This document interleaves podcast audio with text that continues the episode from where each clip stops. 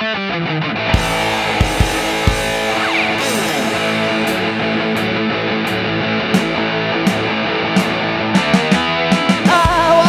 up tonight.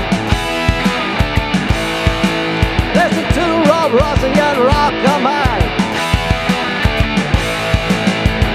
the only podcast that I'll hear. That won't make me wanna rip off my ears.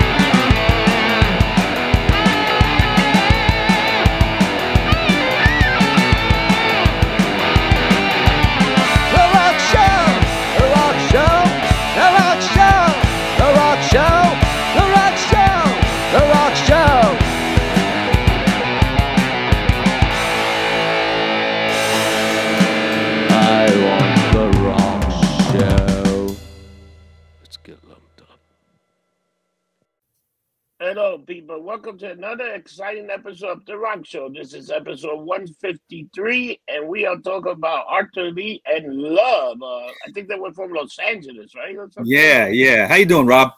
I'm pretty good. Good, I'm good. up. Yeah, I'm, I'm up after a, a night of getting lumped up real bad. I, I was right there with you, man. I know. I'm, I'm hanging on by a thread here.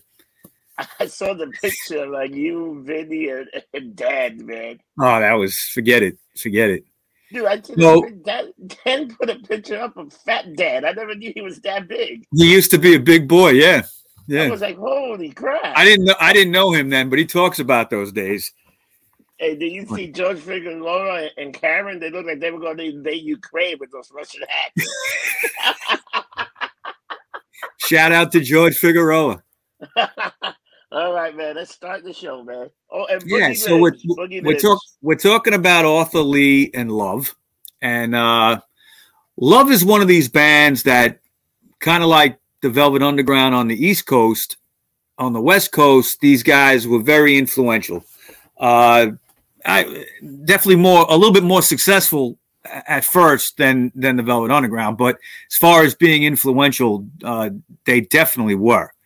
Um, Arthur Lee passed away in 2006. It was, you know, big loss. He died a young guy of leukemia. Um, but for many, many years, you know, he would come around and and do these songs. And I mean, they they were very much uh, they were bigger in England than they were in the states, and they had a big influence on the punk scene in Europe, uh, especially England. I know the Damned covered one of their songs, uh, "Alone Again," or off the Forever Changes album, Yeah. and that was that. That was the third album, and it's considered by many to be one of the greatest albums ever made. Uh, I think it has a special Grammy for it, and uh, like many years later, it got one, and it's in the Library of Congress as like a an album that's you know classic, and they recorded it. You know, um, he had a hard life, Arthur Lee. A lot of you know, there was a lot of uh, excess and, you know, guys in the band also, but they were all really good musicians. And Arthur Lee was kind of a child prodigy. So I'll, I'll, I'll get into it here. Um, he was born in Memphis, Tennessee, March 7th, 1945. Uh, his mother's name was Agnes. She was a school teacher. And his father's name was Chester Taylor. Okay. Now he was a local jazz musician and a cornet player, which is like a little trombone, uh, trumpet. Um, as an only child, Arthur was nicknamed Poe, short for Porter, which was his middle name. Yeah. Uh, as a child, Arthur was looked after often by family members, so his mother could continue teaching. Because of this, he got, you know, he was by himself a lot, and he got very interested in music. His father was a musician uh, at a young age. Basically, you know, young child, he was he was starting to play music and stuff. Uh, he would often sing along with blues artists like Howlin' Wolf and Muddy Waters when Yeah. he heard him on the radio. Very influenced by that. Um, by the early 1950s, his parents divorced, And Arthur would say later that he actually only saw his dad like three times in his whole life. Dad was his dad was hardly ever around. So uh, one day when his dad wasn't around, his mother and him picked up and moved to California. Okay, they took a train from Memphis out to California. Uh, by 1953, the divorce was settled. And uh, in 1955, Agnes remarried a guy named Clinton Lee. And Clinton Lee would, uh, he was a successful construction worker, brought a little stability to the family. Mom was able to go back and teach a little bit. And uh, he officially adopted him, which is why the last name Lee. Uh, I was going to ask you about that just Yeah. now because he took his stepfather's name, which is something that doesn't happen. Yeah, especially if you uh, he like officially legally adopted Arthur, which a lot of stepfathers don't do, but you could do. Yeah. You know, But um, No. Lee was interesting because he, he played multiple instrument, right? Like he started out playing uh playing an accordion, I believe. Yeah. Um, but what I want to mention is that after the mother got ma- remarried, uh, she did go back to work, and he was living. They were living in the in the south, uh, what's called the West Adams area of South Central LA. Okay, tough area. I, I think it was a little bit nicer back then, but still Yeah. a tough area. Um, you know, it turned out that he went to the same school uh, as um, Johnny Echols, who would end up being in love. Okay, and they that's how they knew each other. Now he attended uh, the Sixth Avenue Elementary School, and he was very good in athletics. Okay, of course, anything music related he was good at. It's just academically he was a little behind. All right, he's like that kind of kid. Uh, he was also known as one of the toughest kids on the block. oh shit. Yeah, yeah. And uh, his aunt, his great aunt, actually pressured him a lot to get an, an education, um, but it really, you know, it didn't it didn't go that well. Uh, anything to do with sports and music, he would love. Okay, but when it came to regular stuff, he just didn't care. He loved animals a lot as well. Um, his first musical instrument was the accordion. Okay, which is you know it's you laugh, but it's actually a very difficult instrument. It's not Yeah. easy to play. Okay, and um, first of all, you got to carry the thing, and it's not light. Okay, but if you ever watch those guys in the subway, sometimes it's like I'll look at them, I'm like, damn, how do you play that freaking thing? Because every every time you squeeze it, it's a different note, you know, and Yeah. you got to know you got to know all the keys um now he at a young age he would learn how to read music okay which would help him a lot later You know um that's, that's amazing. He doesn't care about the other, but he can read music. I, I always Yeah. find people like that. That I think reading music is fucking difficult. it, it it is i mean you know i've i've i've taken music theory courses and it's not it's not easy to understand you got to really be into it you know uh my son is taking sebastian he's taking music theory and i just look at some of the stuff i'm like wow okay but one thing that arthur could do very well is mimic what he heard so this was kind of reminiscent of sun ra we were talking in sun ra sun ra could write Yeah. music at a young age and also he could hear something and go home and and and just do it okay so arthur Oh, was very write. Oh, he would write the musical notes of what he heard. he would even do the note yeah yeah he was very talented but but arthur Yeah. arthur could play what he heard yeah. okay, which is hard to do um by the time he graduated from susan miller dorsey high school uh, he decided that he would have a musical career. That's what he wanted. So basically that came from you know he was on the fence with it but then one day at a school assembly he saw his friend johnny echols playing Johnny B. Goode with a five piece band on stage and he just said that's what that's what i'm going to do for the rest of my life. That's pretty cool. yeah so his first known recording is actually from 1963 okay when he was 18 years old uh, the song was called the ninth wave and it was released by his first band, which was an ins- instrumental group called the LAGs. And the band was influenced by Booker T and the MGs, like Stax music, stuff like that. Yeah. and uh, it included his his friend Johnny Echols. They, they got together in this band, uh, who played guitar. Now Arthur played organ. They had a guy named Alan Talbert on sax and a guy named Roland Davis on drums. Drums. Yeah. Now, as a songwriter, Lee wrote the surf songs "White Caps" and "Ski Surfing Sanctuary." Very, you know, the surfing craze was big in '63. It's like, Um, it almost sound like the Beach Boys there. Everybody was trying to do that. Yeah. You know, there, there was so many bands trying to do that. Um, there's a song called "My Diary," and that's the first Lee song that almost became a hit. Uh, he wrote it actually in his teens, but R&B singer Rosalie Brooks recorded it for Revis Records, and it included actually Jimi Hendrix on guitar. Wow. Yeah. So not only is he writing songs, he's writing for other people as well. Um, Lee wrote, "I've been trying for a little. Uh, I've been trying for. Um, excuse me. He wrote a song called "I've Been Trying" for an artist named Little Ray, uh, who was a Chicano soul singer at the time from East LA. Uh, the song "Lucy Baines" was a song that he wrote about President Lyndon Johnson's daughter, and it was performed by his new band, the American Four.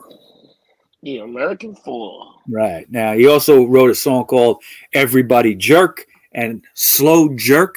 Okay, jerk jerk was a jerk was a dance at the time that people used to do. Um, and that was for Ronnie and the Pomona Casuals. So again, he's writing for his stuff and other people. Um, that version actually has Lee on vocals on that band. Oh wow. Yeah, he, he did some backing vocals, I think. Um, these early recordings are very rare, very hard to find, but they were compiled on a 1997 bootleg CD. And the American Four tracks that are out there have been officially released. Uh, I believe Norton Records put them out many, many, many years later. Uh, it's been re-released as a 45 and also available on Apple iTunes. Apple iTunes. There you go. Yeah, I think there was on it was on Norton Records, who's known for putting out a lot of obscure stuff. They're they're a great label. Uh, Lee had said that he felt vindicated when he first heard the Byrds because he had been writing music like that. Okay, uh, he he could write a surf song, but then he could also write a kind of folk rock kind of thing that the Byrds were doing. Uh, if you listen to the first Love album, the self-titled one, you pick up on that a little bit. Okay, there's uh, you know, jang. It sounds almost like uh, you know the jangly guitar sound of the Byrds in some of the songs. So he was doing something at Wow. the same time. I mean, he, he you know, the, the the Byrds were in the folk scene in '63, and then by '65 they were, you know, they were doing their thing. So it all happened around the same time. Um, in '65, he had a folk rock band called the Grassroots but they would change their name to uh, to Love because there was already another band called the Grassroots that they found out about. So they call themselves Love. Now Lee's early appearances were at a club in Hollywood, uh, many clubs in Hollywood. Uh, Brave New World was one, Hullabaloo, uh, Bido Lito's. There was some live stuff released over the years from there. Um, right. Another club called the Sea Witch. Um, Bido Lito's was actually like a little hole in the wall club that was like on a dead end street. All right, and it actually had a name called Cosmos Alley. That's what that's where the club was.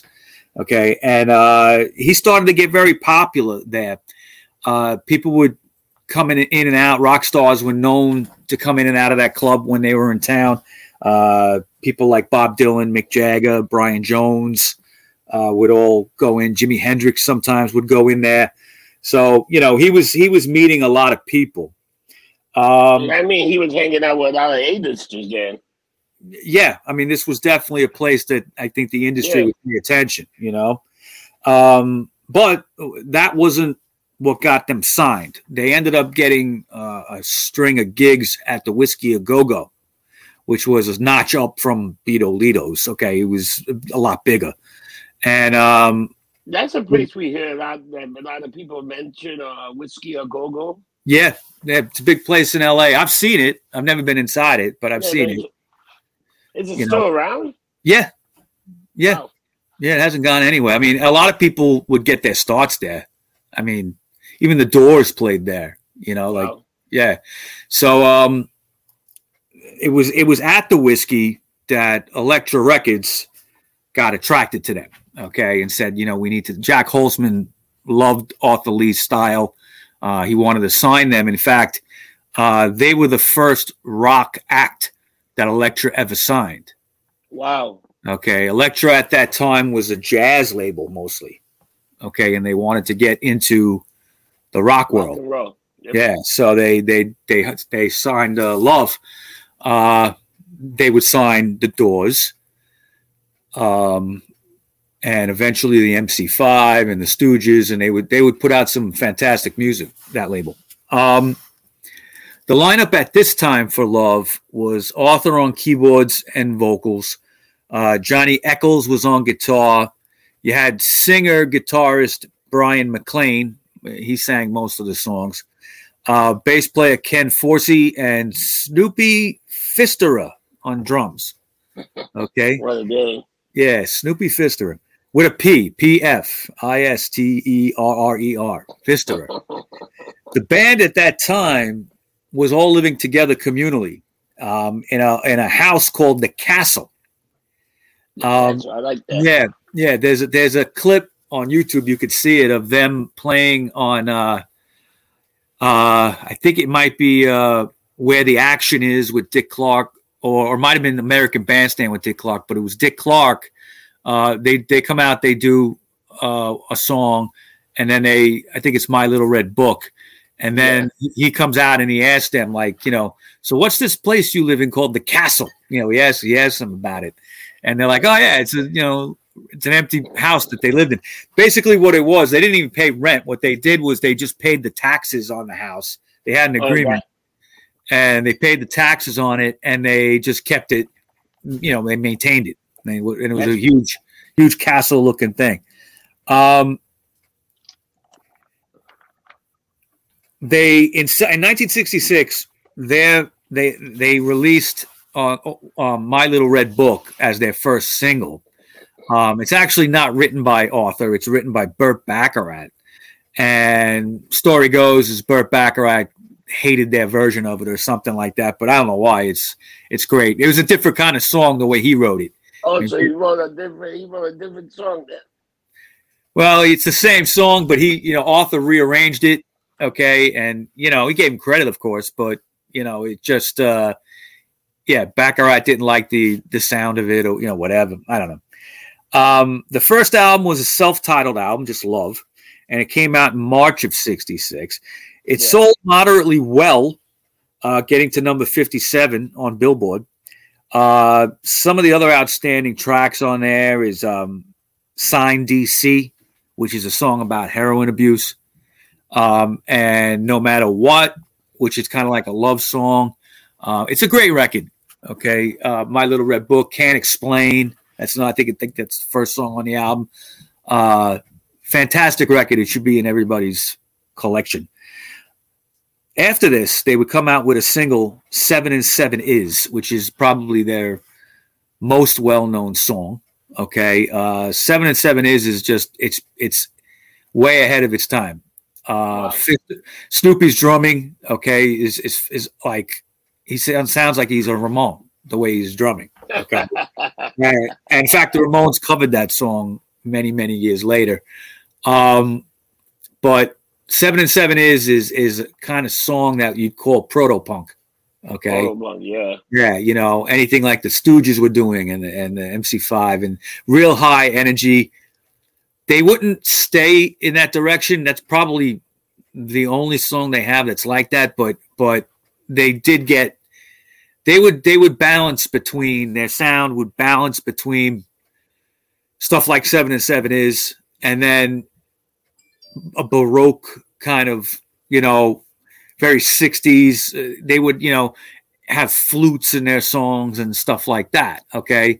And it, very interesting because he, he walked this line between a couple of different genres and did it very well. Yes, Um, he did. Yeah. Yeah. Now, that song Seven and Seven is, it's not the drumming's fantastic, but so's Johnny Echols' guitar. All Oh, right, it's a sound. Yeah, you never you never heard a sound like this that he got. It was it's a very unique song, and it was Love's biggest hit, actually getting to number thirty three. Um, two more members were added at this time. You had a guy named T.J. Cantelli who played woodwinds.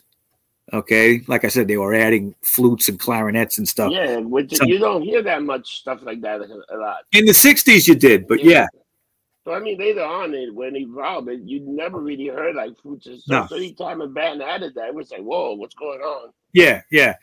So he added woodwinds, and then um, a guy named Michael Stewart came in on drums, and Snoopy Fister moved to harpsichord.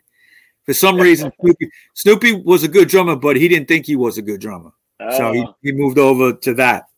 Uh, Elektra's art director designed the distinctive logo for Love, which was kind of like a fancy script, and then the O had to manage to incorporate like the female and male symbols, yeah, you know, uh, kind of reminiscent of what Prince had, you know, like that Ah. symbol thing, you know. Um, the second Love album was called Da Capo, and that came out in November of '66. Uh, Seven and Seven is ended up being on that, um, as well as the next singles, which called "She Comes in Colors," and a song called "Que Vida." Que Vida. Anita. Yeah, it was a much more experimental record. Okay, much more than the first one, uh, and it kind of showed the direction that Arthur wanted to go. Uh, the lineup would change a little bit after the release. Pfisterer and uh, Can- Cantrelli would leave Love, okay, and that would make them a five piece again. Yep. Okay, so Pfisterer was out after that record was released. They began work on their third album, which was the iconic Forever Changes. And it was produced by Bruce Botnick and released in November of 1967. The album displayed a more mellow and like avant garde kind of sound to the band, um, but uh, they were making their what's considered their masterpiece. You have that happening, but at the same time, there was a lot of tension. What do you mean by um avant-garde? What do you mean by that? artsy. Okay, Artsy, they, okay. they it was a little a little bit more like uh, I mean they have songs with on there like with weird sounds in the back, people talking. Uh, you know, it's like a lot of. It's just it's it's a very it's it's a it's a great record. It's a, it's a little strange. Weird. Now I don't know if it's, he was he was doing everything within a rock and roll format, but Yeah. it was just yeah. I mean, there's really nothing nothing like it. If you never heard it, Was it like a out. Lou Reed? Was it like a Lou Reed album with just him making noises? Remember? No, no, it wasn't like feedback or anything like that. feedback. No, no, no. It's very it's a very mellow album. Yeah. Um, you know, it's it's it's hard to explain. You have to just listen to it. It's not long. You know, it's like a 35, 40 minute album. You Well, know, I think. Yeah, yeah, it's a good record. Um, but things were problems were coming in in the band because Bryan MacLean uh, wanted more of his songs used. Okay, and uh, that was supposed to happen. In fact, uh, story goes is that Forever Changes was supposed to be a double album. Wow. Okay, and the way it was going to be was Johnny Echols was going to write one side. Okay, um, another mem. I think uh, MacLean was going to write the other side of a record, and then Arthur Lee would have one whole record for himself of his wow. song. But when they got into the studio, Elektra let them know you can't do a double album. We don't have the money for it. Wow. So they did a single album. So they ended up getting a single album out of it. Um, you know, and they'd use the other songs later on. But Right. it, it took away from the idea of of Arthur Lee not, you know, using other people's music as well. Okay. And these MacLean supposedly really was pissed off about this and, you know, made a big beef in the band about it. Um the band ended up recording for 64 hours to make this record. Okay, so it was made pretty quick, you know. Um, but what happened is some of the they brought in session musicians, uh, the Wrecking Crew. Okay, guys that did all the Phil Spector stuff and everything, Yeah. and uh, they were great. But they, they- what was happening is they were f- they they were replacing the band, you know, in a lot of sequences in the songs. So they don't, you know, it, it they play on the record. They absolutely play on the record, but there's just so much more, you know, that they didn't play on.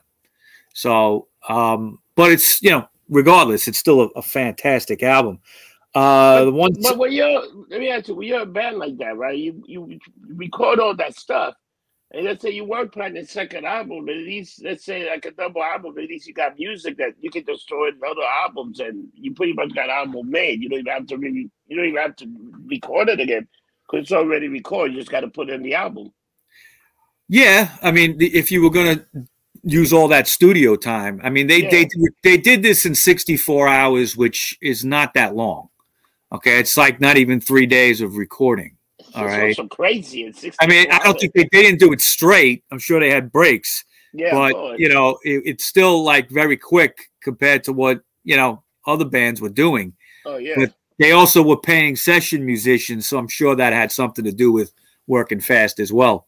yeah. You know, but yeah, I mean, if you have, I mean, many bands, if they have studio time left over, they'll record other stuff just to have it, and it might be a demo or might be something that they will use later on on another record. You know, Yep. you got to take advantage of all that time that you paid for. You don't just let it Yeah. go. You know, you don't let it go because that time is studio Yeah. time. It's like, it's like that's where the fucking budget goes most of the time. exactly. And that's how you waste money. But um, the one single off the album was a song called "Alone Again" or, which made it to number one twenty three in the pop charts. Um, but in England, "Forever Changes" the album got to number twenty four. Okay, as opposed to one fifty four in in the United States. So it did a, it did very well overseas. Um, and bands like a guy like Dave Vanian and Captain Sensible in, in The Damned were listening when they were teenagers, okay, and you know, influenced by this. Uh, Alone Again or is on one of Molly's collections that she that you know you play at iBar. You hear it all the time. You just might not you might not know the name of it. Um, after Forever Changes, though, Bryan MacLean would would leave the band and he would reemerge in the '70s as like a contemporary Christian singer. That's what he got into. Um, they did manage to record one last single with him, a song called "Your Mind and Me Belong Together," but it didn't chart. Wow. Yeah. And then he went on and became a Christian singer. Um, in the summer of 68, Love would break up. All right. Uh, due to mostly money and drug issues. Okay. Uh, but, you know, Echols and uh, Echols got into heroin, unfortunately. Okay Uh, he would he would he would survive it. He's still alive. Um, but uh, you know, and and and the money problems they they they they just didn't sell enough there to really hold on. You know, and um, in '69 though, the next year it wouldn't it wouldn't take too long. Lee would Lee would reform that the band with with different people. okay. Uh, it was him on vocals and guitar, a guy named Jay Donnellan on on guitar, uh, a guy named Frank Fayad on bass, and George Suranovich on drums. Uh, Lee signed a record deal with Bob Krasnow's Blue Thumb label, okay, which was a, a, a, label, a new label at the time. Uh, but when he signed with them, he didn't tell Krasno that he was still under contract with Elektra. Ooh. Okay. So Lee had been trying to get out of that Elektra contract since he signed it. He, he didn't like the contract. Okay. Um, and Jac Holzman, who was the founder, CEO of Elektra, um, didn't he tried to be reasonable. He didn't want to let Arthur Lee go, but he also didn't want to have an artist that didn't want to be on his label. Okay. So they came up with a, a an idea they had because they had recorded all these songs for Blue Thumb. Holzman would take the songs that he liked the best, ten songs, and that would be the next Love album. Okay, uh, on that label, and it, that album would become the one called For Sale. All right, yep. and for sale like F O U R S A I L, like a boat. Yeah, okay? like a boat. Yeah. So then, three months after that, okay, they, out the here. yeah out here would come out on Blue Thumb, and that was the remaining songs. So they gave those other songs to um to um Elektra then that full sale. Holzman Holzman listened to to listen to what they had recorded for Blue Thumb, and took Yeah. the ten the, took what he thought was the ten best songs, and that was the For Sale album, and then what was left they had a, they had recorded a lot of songs. It was another album worth of stuff there, and that ended up being the the Out Here record. And to be honest with you, they're both good records. Okay, I was actually listening to Out Here. I, I think I had never heard that record entirely, maybe a song, and uh, I was like, wow. I mean, for songs that were kind of like rejected by Elektra, they're still damn good.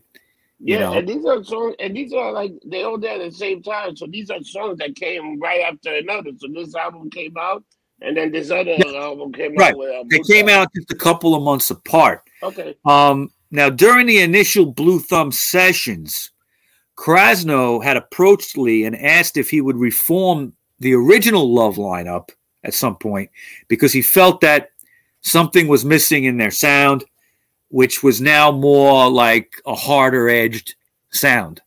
Okay, they weren't doing any mellow stuff with strings and things like that. Uh, Lee said, okay, he obliged him, and he started rehearsing and doing some recording with the original members, Echols, Forssi, and Stuart. Now MacLean turned him down. MacLean MacLean said no. Okay, he didn't want any Alright. part. So heroin, though, you know, got back into into uh, being a focus of a problem here because Echols was and Forssi were doing it, and Wow. what was happening was they would rent equipment, amps and stuff, and these guys would sell it for drug money. it's not even their own shit. Okay, they sell, they sell, they sell it other people. Okay, I mean you, you gotta be lumped up when you're doing that. I know whose lamp. Whose lamp is that? Ah, fuck it, said it. Fucking sell. it. We we we owe we you know we paid rent on it. Must be ours. Wow. Um, yeah. Now, in Europe, uh, they were always big, so they would tour Europe, and they would, you know, Echols and and Forssi would be thrown out. They would be replaced. Um, they were featured on Dutch TV in 1970 on that tour, uh, and out here would hit number 29 in the UK. they loved okay, him so- in the UK. Yeah, doing very well. The next album by Love was called False Mike, Start. Why? Yeah. Why you think that they're so good there, not here? You know, uh, I think any, I, I, I think Europe, and particularly England, is a lot more open minded to new sounds. Okay, Yeah, it's always always been, it's always that. been that way. Okay. Cause they were, Uh, they were like they were they had a very unique sound. I don't think too many American appreciate, but I could see in Europe how it would work. You know, the sounds, the recording, Yeah. you know, just the way the I, I can see that working there. But here, we have a lot of people that They, they were one of these- They don't even get it. they were one of these bands that you couldn't really pinpoint them with a sound.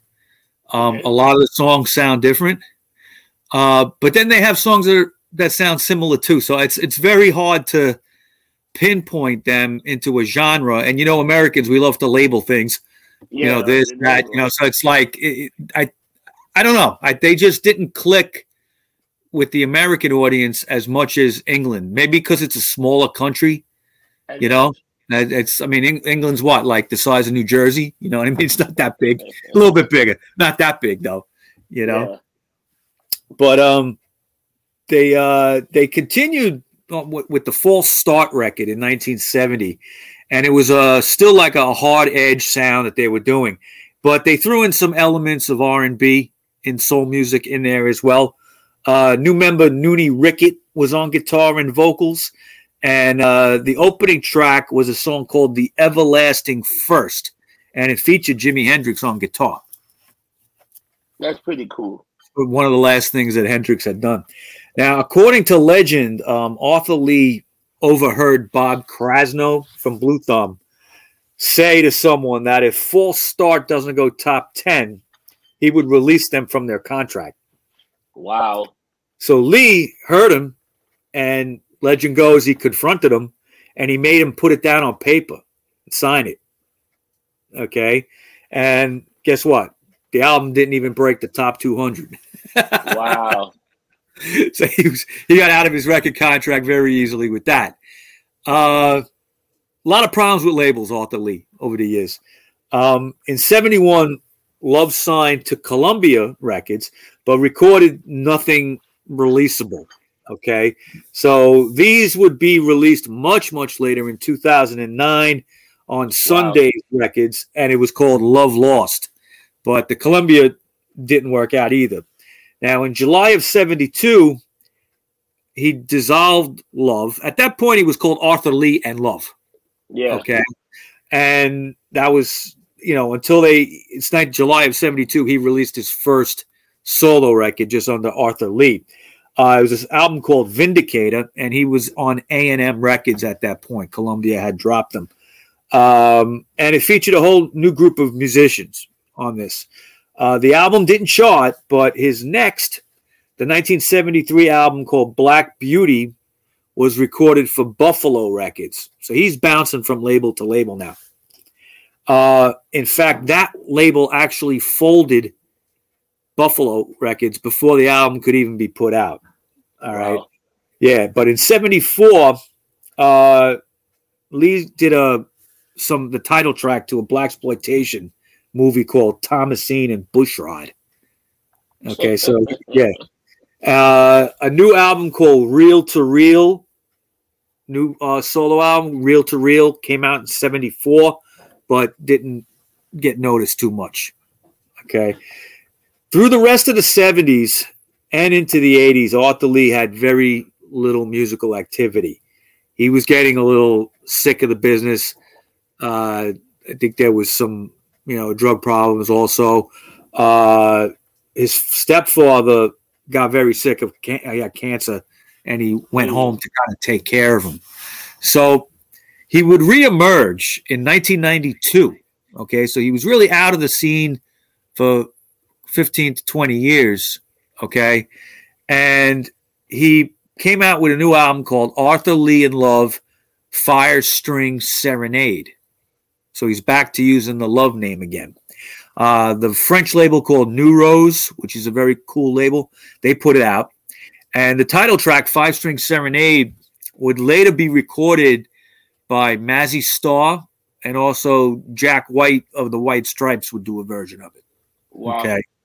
Um, the album featured a new artist he discovered in San Francisco. His name was Keith Farish, also known as Demian X Diamond. Okay, and this guy would would sing. Okay, and Lee would take the band to Paris, London, and Liverpool, England. Um, in 1993, he played shows in New York and in England. And in 1994, a new single called Girl on Fire was released on Distortion Records. In 95, Rhino Records put out the box set Love Story, which was a two two CD set. Uh, I have this. It's it's fantastic. It has a nice book that comes with it with a lot of line a lot of information. And it covered that period from the beginning, 1966 to 1972. Uh, it sold very well, and and the the you know people were getting very interested in the band because they hadn't been seen in a long time, and and you know they wanted there was a big push to put them back together, the original lineup with Johnny Echols. Okay. Um, however, in late '96, Arthur Lee was sentenced to 12 years in jail. Okay, for the negligent discharge of a firearm. All right. Now, California, California has a three strike and you're out rule. Yeah. Not sure, if, not sure if they still do, it, but in, in the '90s they did. And Lee had been in trouble over the years. He had a couple of minor drug arrests, drunk driving arrests, uh, I think he he had an assault charge against him from one of his wives, something. Okay, so this is like the third strike. Okay, now he said he didn't fire the gun. Okay, but Wow. yeah, now he had actually done also two years prior to that. He did two years in prison when he was a you know out of the scene uh, for arson. Okay. Damn. Yeah, so he he had some problems, but Lee denied that he fired the gun. Now there was a fan that day that visited him, a guy named Doug Thomas, and when he was uh, questioned on the scene, when the cops questioned what was going on, they heard a gun go off. Yeah. Uh, Thomas said he had nothing to do with it. Okay, and Arthur got jammed up with it. Okay, but later Yeah. later, uh, you know, because Arthur was appealing this, okay, and later, uh, Doug Thomas would would con- would confess that he did it, okay. Damn. What happened is in the in the original trial, Lee pled guilty, okay. Uh, or actually, no, he he didn't plead. He was pleaded not guilty. Okay, had he pled guilty, he would have gotten less time. Wow. Okay, he would have gotten only about nine months, but he had gotten some bad advice legally.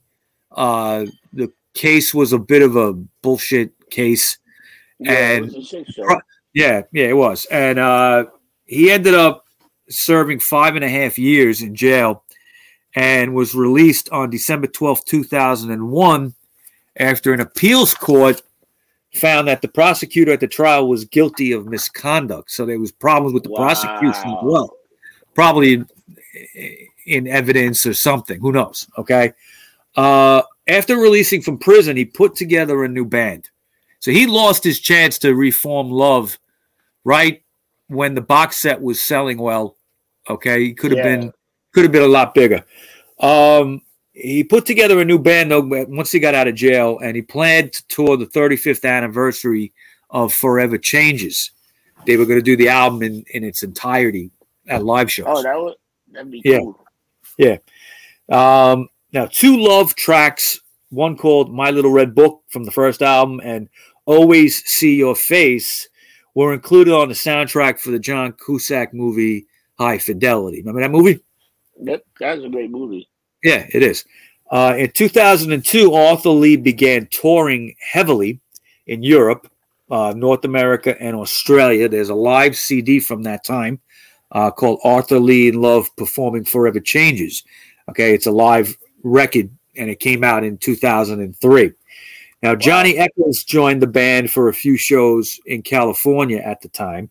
Uh, while on tour, though, in 2005, Arthur Lee left the band and said he couldn't continue, but he gave no reason, no explanation.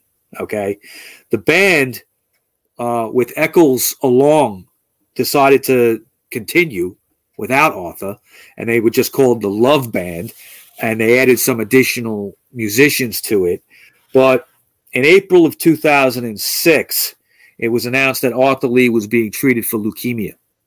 Wow. All right. And they immediately, you know, the guy really didn't have a lot of money. There was a there was a tribute fund was set up to pay for his bills, and there was a series of concerts that were scheduled at the Beacon Theater in New York City on June 23rd, 2006. Yeah. A show featuring Robert Plant, Ian Hunter, Ryan Adams, uh, Nils Lofgren, and others raised money for the for the cause. Okay, for his bills. Okay, and after several months of treatment, including chemotherapy, and he also did experimental stem cell transplants. Wow. He would die. He unfortunately passed away from complications of leukemia. Uh, he died at the age of 61 in the town he was born in, Memphis. Wow. That's the love story. Wow, that's Yeah. a lot of detail, a lot of, but he had a pretty good career. You think it, and you, you think if he would have made it, if he didn't get sick, he probably would have still been rocking. I think he'd still be out there. He'd be he'd be 76, 77 now. Okay, but Yeah, why not? You know. Uh, also, it, it, it I got to mention he he was from a mixed background. His mother had was black and had a lot of Indian American Indian in her, uh, Cherokee, I think. I, I think. Um, and uh, his father his father was black as well. So he he he was a very interesting looking guy. Okay, he was biracial in that sense. Uh, not too many bands at that time featured, you know, people of color. Okay, playing rock and roll. You know, so they were they were very unique in that aspect. but the Um, love, the band Love is still playing now. Didn't they just announce uh UK 20, 2022 tour? I'm not aware of them. Would it be Johnny Echols doing it? I don't. I don't Uh, know. yeah, it's Johnny. It's Johnny Echols. The so this is uh the so the following. Where are you reading this from? Uh, the group completed a farewell tour of the UK in 2019, but could continue to perform in the US. Love Revisit in November 2021. Love Revisited. that- Yeah, it's probably one original guy or something. Uh, yeah, it's Johnny Echols featuring the Love Band featuring Johnny Echols. They announced that they were again tour in the UK in 2022, and some show will play the whole of the first two albums. Um, Oh, Love Capo also. Wow. Love Okay. and the Couple, and in the entirety as well as Forever Changes. Wow. That's a long So- show.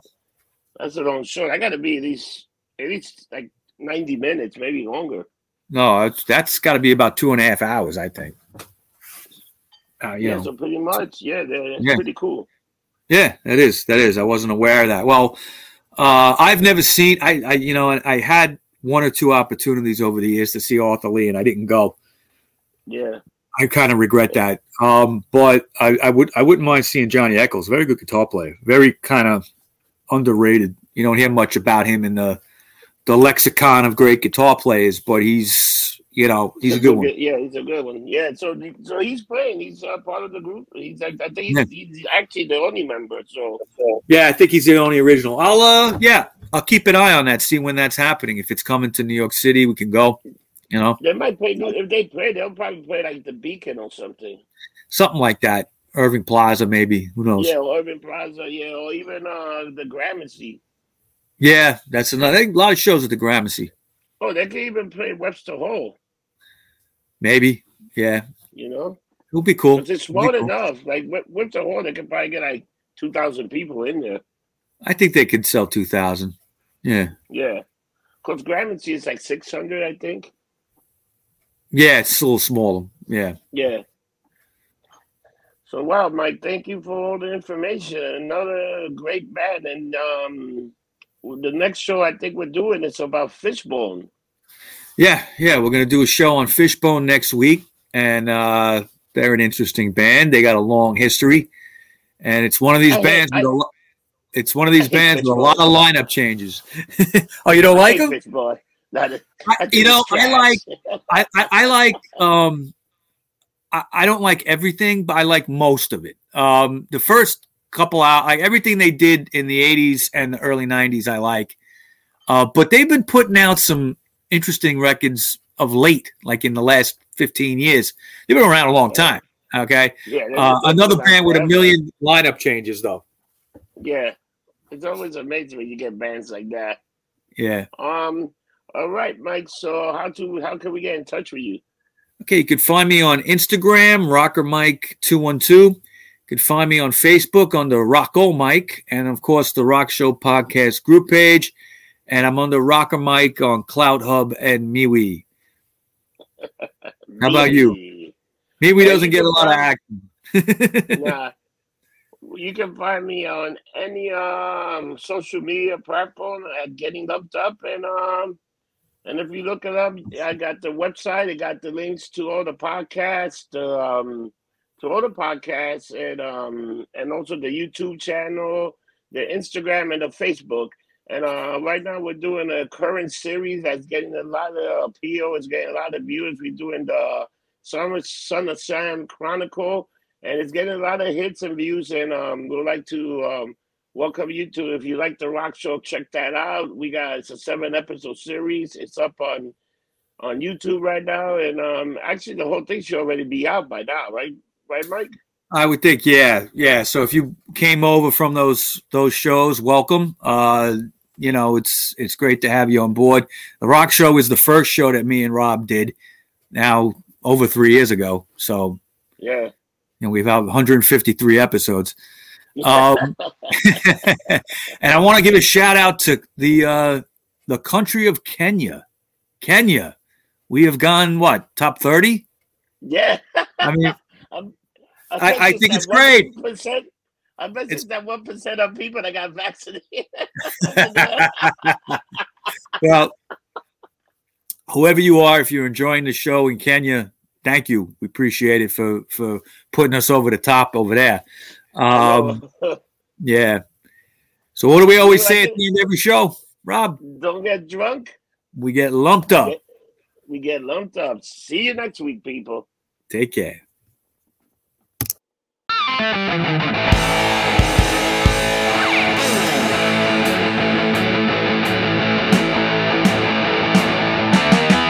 I wanna get lumped up tonight. Rob Rossi and Rock